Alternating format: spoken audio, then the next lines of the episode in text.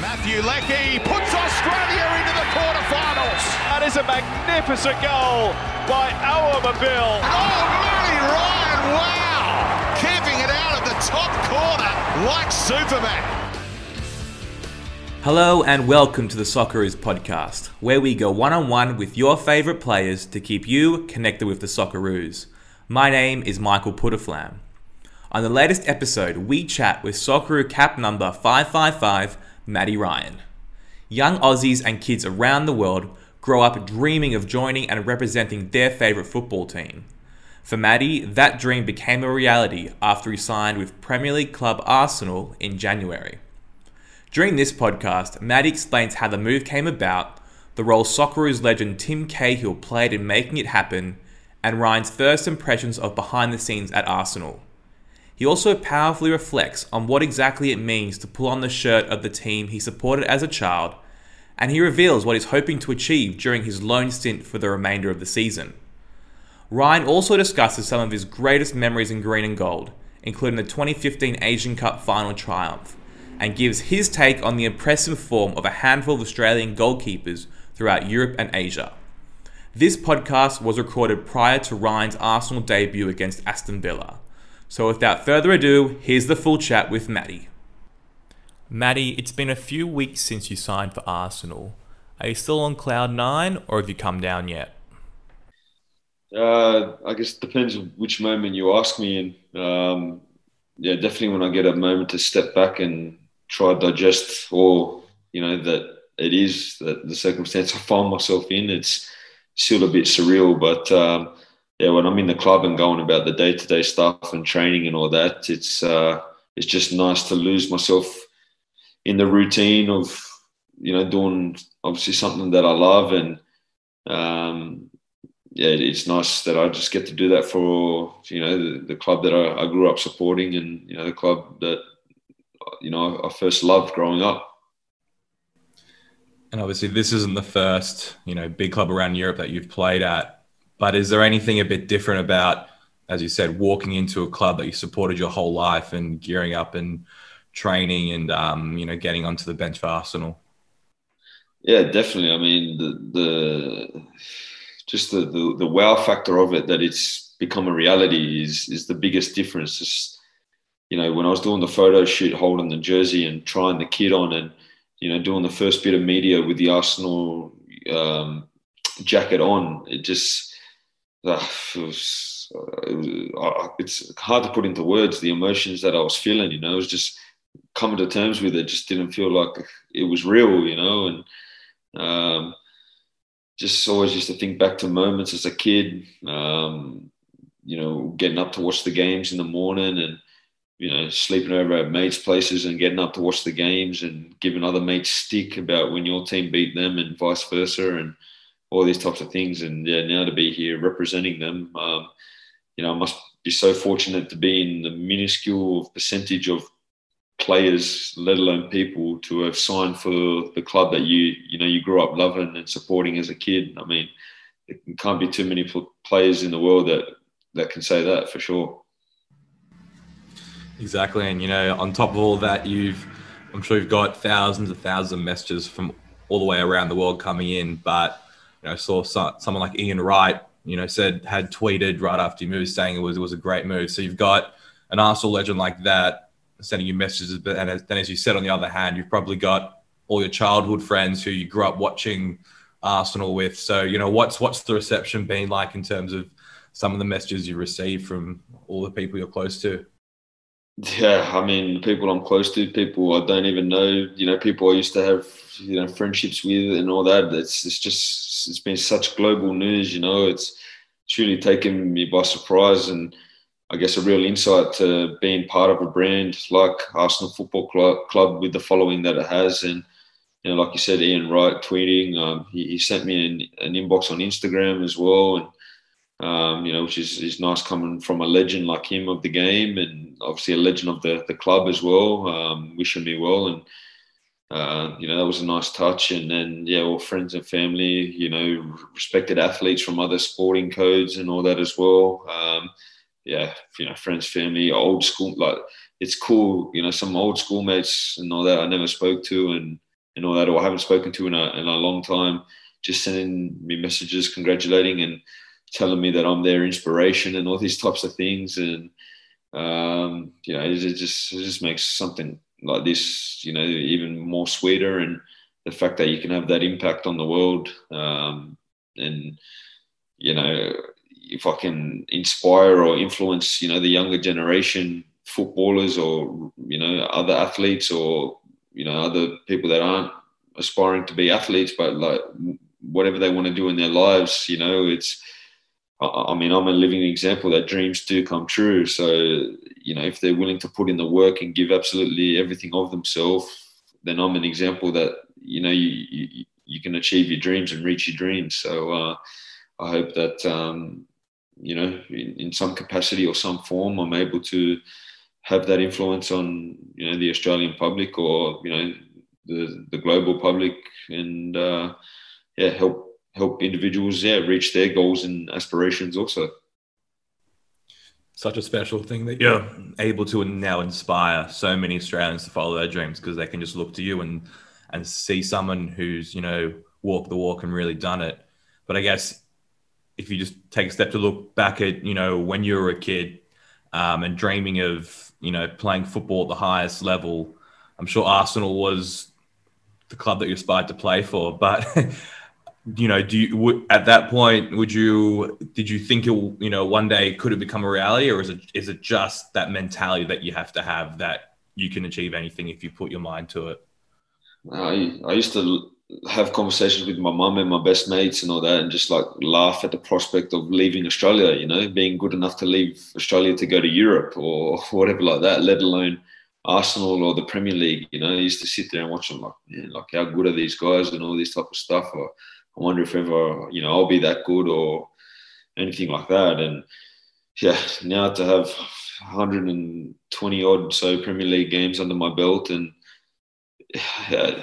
you know, a, a, dream contract being part of the, the club I grew up supporting, you know, to represent them. Um, yeah, it's, it's amazing, man. Like, like thing, times like this, you know, you really appreciate and show a lot of gratitude for life and how it, you know, pans out. But it's just, it's just confirmation that everything I do in my life is is worth it. You know, all the sacrifices being on the other side of the world, away from friends, family, all these types of things. Like moments like this is just when um, it's, it's confirmation, you know, that you know all them are, are, worth it, and you're able to create things like this that you never, you, you may have dreamed of, or you might you might not have even dreamed of, you know, and and yeah, I'm just loving being a part of it so far in in the week that I've been here, and um, yeah, you know, really recognizing the opportunity I've got here to learn and grow and be in this environment and all that comes with that. So um, yeah, looking to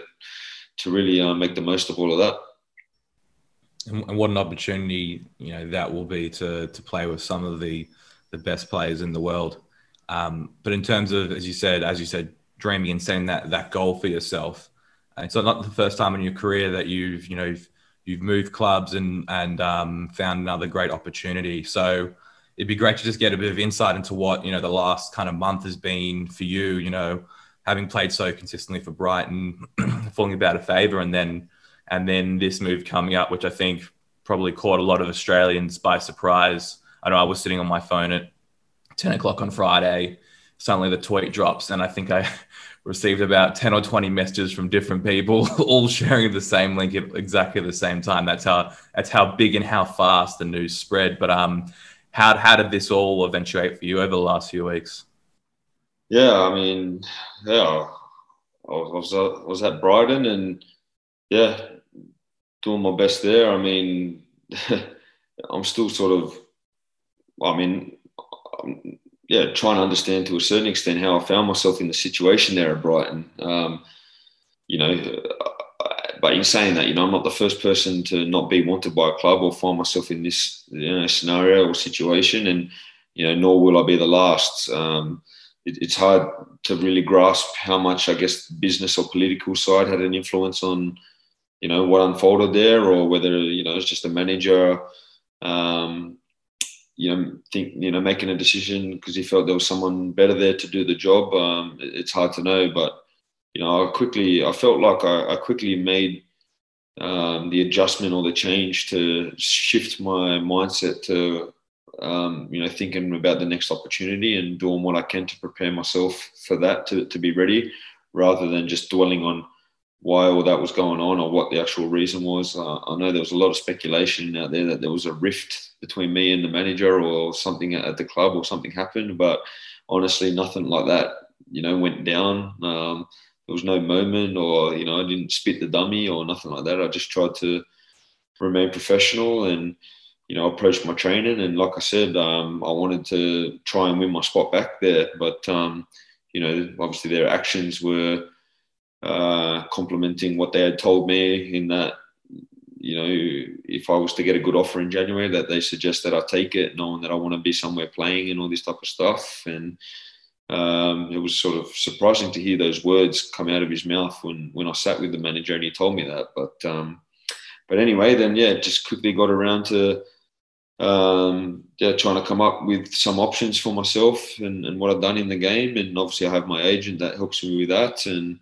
um, yeah, and um, yeah, come into the January window, and um, yeah, it was a little bit quiet early on, which is you know notorious for I guess transfer windows. Generally, a lot of action tends to happen towards the end of it, and um, I actually I made a phone call to um, to Tim Cahill also. Uh, you know, me with my ambition wanting to stay at the highest level and at the top of the game. Um, uh, in my experiences, I've heard stories and seen myself how far just a little conversation between people can can go, and um, knowing how respected he is within the game. Um, I just said to him uh, if he felt it was worthwhile, or he, he thought, you know, I had what it takes to, you know, be a obviously a, a Premier League goalkeeper playing at a, at a club. I just asked if he could. Um, you know, listen out to hear if there was anyone looking around for a goalkeeper and if he thought I was worthy of mentioning, perhaps maybe he could, yeah, just bring me up as a, you know, as a potential target, perhaps if someone was looking. And um, I knew obviously his relation, close relationship with um, David Moyes, you know, at West Ham now, who's obviously was together with him at um, Everton. Obviously, Mikel Arteta was his teammate, and you know, obviously he's doing his coaching badges up at Everton as well. So I, I, just sort of went out on a limb to perhaps see if anything could sort of be sparked into action a little bit. And uh, he said, you know, leave it with me and see what comes up. And I think he was probably the one who planted the seed in uh, Mikel Arteta's mind. And perhaps he went on and done his homework a little bit. And, you know, I think they were looking to bring in someone in the goalkeeping department after losing Martinez in the summer um, before just just before the window closed there, and um, given my circumstance and scenario, me wanting to stay at the top, you know, realizing and recognizing the circumstances that the January window um, for a goalkeeper, especially, is difficult to move. It's it's a position that is such a big structural change within a team and one that's normally really only done in, in the off season. And on top of that, you know, the COVID situation, not a lot of clubs being financially stable at the moment. I, I knew I was sort of behind the eight ball a little bit. So, um, um, but then, yeah, that, you know, that started to gain some momentum and they started to do their, you know, their digging around Arsenal and their research and, and all that a little bit. And yeah, the interest became solid and then ended up making the decision to, to come for me. And, um, I think it's a, it's a good decision to. Uh, I think I've made a, a, good decision. I think having looked at the bigger picture with me and the team I have around me, my family, agent, all these types of people, it was sort of too good to to say no to the opportunity. I mean, you know, a lot of people may look at it and see, yeah, he's gone there as the number two and all that. And obviously, I knew that coming here, but um, at the time when I made the decision to come, they were still obviously alive in the FA Cup as well as the Europa League and in the Premier League, and the pattern that you know the club had taken up until now was to rotate the goalkeepers for those different competitions. And um, you know, I knew I was going to come here and probably play second fiddle to Bernd Leno in in the league um, initially, anyway, in the beginning, and until I could sort of get here and, and show him what I can do also. And you know, there's no shying away from the fact I want to push him, and I still have a lot of desire that I, I want to play and, and, get game time and Um, and hopefully, you know, unfortunately, we got knocked out of the FA Cup. Um, but yeah, with the Europa League games coming up, I'm, I'm and, and, also having spoken to Mikel Arteta himself, he, he said that he feels as if he's um, during his time as a manager so far, he's he's proven the point that you know players that give him a reason to to select them or players that deserve an opportunity to play, he he tends to to give those opportunities, and he thinks he's proven that. And he said that to me on the in the conversation on the phone, and um, and he said it's no different with me and my position. So obviously I've got to come here now and I've got to earn that right in order to play, and I'm looking forward to doing that and push and Bernd and you know, creating more competition in that position and, you know, getting the best out of all us goalkeepers because ultimately that's going to help the team and uh, competition is always healthy and and um, that's then the scenario, you know, it's not a permanent move. It's obviously a loan, a loan until the end of the season and then, you know, we'll revisit then. But I guess in my head, I sort of envisaged hopefully playing between, you know, four to 10 games, maybe across all the competitions perhaps. And, playing for a club like Arsenal and a brand like Arsenal, and you know, hopefully being able to do to do well for them. Um, come the summer, having that under my belt, um, it would put me in really good stead for for my future moving forward. And even if it was to eventuate that I wasn't going to get any game time, just being in this environment and training day in day out against these sorts of players um, for these next four months, I feel like there's plenty of opportunity to to grow and learn as well. And um, yeah, become even better as a player and, and, as a footballer, having a taste of this environment and being around it all. So um, that's the outlook I've, I've, got on it, and that's what I'm exactly trying to do now. Take it day by day, and um, yeah, we'll see how it all unfold, unfolds. And uh, just happy to be here and give all, all of myself to to see what can unfold um, in this near future. So, in terms of the way that Arsenal play, obviously a team that really values possession of the ball and being creative with the ball. Um, then on top of that, you got someone like Mikel Arteta, who's spent, you know, done that internship under Pep Guardiola, um, you know, learning his style of play as well. Um, so for yourself, someone who's very comfortable with the ball, their feet, and playing out from the back, um, you know, did that did that kind of um, factor into your thinking at all as well? Like potentially, you know, this is a club that could play in a similar style to the way I like to play as well. Yeah, definitely. I think probably more importantly, it factored into their decision as well that perhaps the attributes that I possess fits into what they're trying to do there as well. Um, and that's obviously only going to, you know, win me points in, in, terms of the, you know, getting a move to to the club. And thankfully, it's all eventuated that way as well. But um, but yeah, you know, across you know the whole board of every aspect of goalkeeping, you, you know, you obviously you got to show the qualities in, in all the aspects in order to yeah get a move and I've, I've tried to do my best um, you know uh, ever since I was a kid anything I've tried to do I've tried to do my best so uh, it's nice that it's it's recognized and it's also sort of reassurance and you know reconfirmation as well that you know Brighton perhaps some doubts could come in you know whether you're good enough for the job and all that but um, you know, I always had belief in myself that I could play at the highest level, and I guess it's the ultimate compliment when a club like this comes in for you. You know, you, you must be doing something right um, in order for, for that to unfold. So, uh, yeah, very thankful and excited and everything to be here. And uh, I've been loving it so so much until now. Every day's been been a blessing and been great. And yeah, I'm just looking forward to each day and, and learning and testing myself against some of the best players in the world and um, yeah, seeing who I can, I guess, impress while I'm here, and um, yeah, ultimately just do my best and see where it takes me. And who are some of the new teammates of yours that have taken you under their wing, or maybe you've had some previous connections with before, who you've you know spent some time with in training? There's a staff member also from Brighton uh, that I used to know there, but apart from that, I, didn't know anyone else going there. I was I was curious and intrigued as to see how the environment will sort of be, you know, with some of these guys obviously being big names and big personalities within the, within the game, and yeah, you know, a lot of public perception out there of how they are and all this type of stuff. But I was really taken back by how how much of a family unit it is inside the club. Like everyone being really friendly and approachable and going out of their way to support me and help me and have conversations with me and you know, tell me the best places to live and all these types of things. But um, yeah, you know, like everyone gets along with everyone. I can't really sort of single anyone out. But um, I'd also met David Luiz through um, uh, Diego Alves, the goalkeeper, back when we played Brazil, Australia versus Brazil at the MCG before um, the Confederations Cup. I'd met David Luiz then. Um, and then just playing against him a few times, always just, just have a little talk and all that. But uh, yeah, you know, Lacazette, Aubameyang, and all that. Um, Luiz, you know, all of all of them really friendly. The English guys, um, you know, Rob Holding, Callum Chambers, you know, all of them. They're all real approachable. You know, it helps also I can speak Spanish with a few of the Spanish guys. There's quite a few Spanish speaking guys in there as well. So, uh, I'm, I'm really enjoying it. Everyone gets on with with everyone, and uh, yeah, I guess it's uh, it's an important ingredient in instilling that um, you know winning mentality and winning environment. On the Australian side of things, you know, it's, it's been a year with uh, no international football for the Socceroos.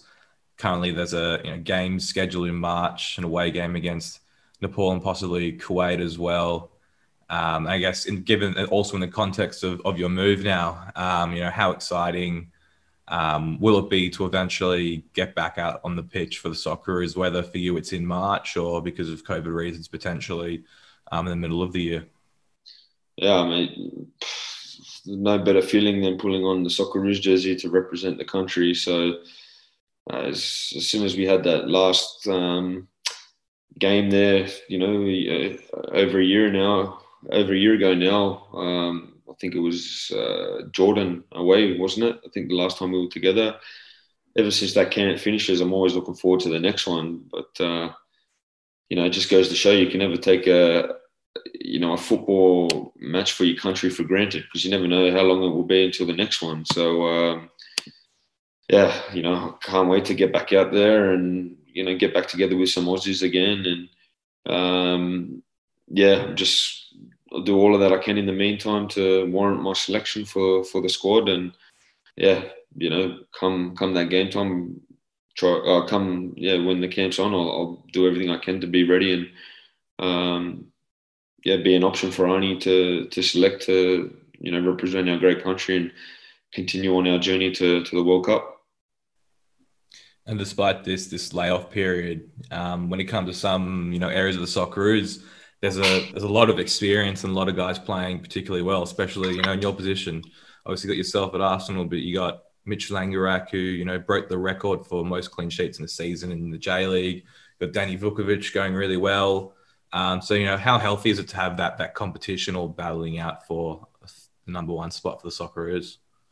Yeah, it's it's it's always great to have that competition. You know, it makes the player that's playing got to be at the top of their game to warrant selection. Otherwise, you know, you got guys, um, you know, eating away at you, just you know, just behind you. I guess that um, you know are wanting to get that opportunity and play also, and both of them um, have had great seasons over the last couple of years. Um, you know, Mitch has had a great year in Japan, and the record that he's, he's broken, and his form, and you know, also. You got Lawrence Thomas as well playing in Denmark now quite regularly.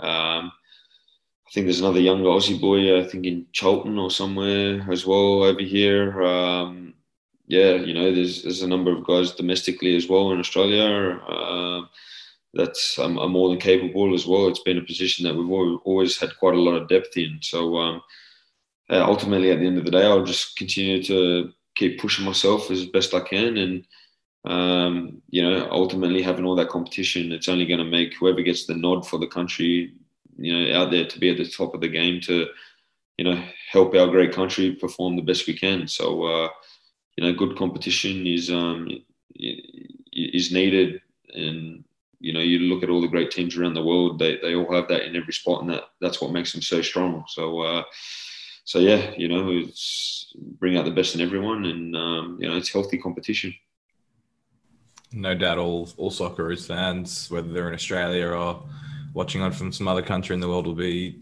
very excited to, to see the team get back out there. Um, just one one milestone I just want to ask you about um, coming up shortly is the, or depends when you listen to this podcast, but um, the Asian Cup final 2015, the anniversary, six years. Um, just taking a moment to just reflect on reflect on that achievement for yourself. What are your what are some of your fondest memories from that night, and just how big an achievement for the squad and for yourself was um was winning the Asian Cup in Australia in 2015? it's, it's one of, if not the best memory I've had, not only in my life but yeah, career wise until now. Been, you know, the fact that no one can take away from from myself personally now or us collectively as a group, you know, being the first team to win a first, you know, the first major trophy for the national team is something that's really nice to to sit here and be able to say that you know you're a major part of and um, yeah, I mean a lot of emotions. You know, that whole tournament obviously being played on home soil, playing that final in my home city um, with all my friends and family there, and um, yeah, winning winning that was just something special, and I'll, I'll never forget.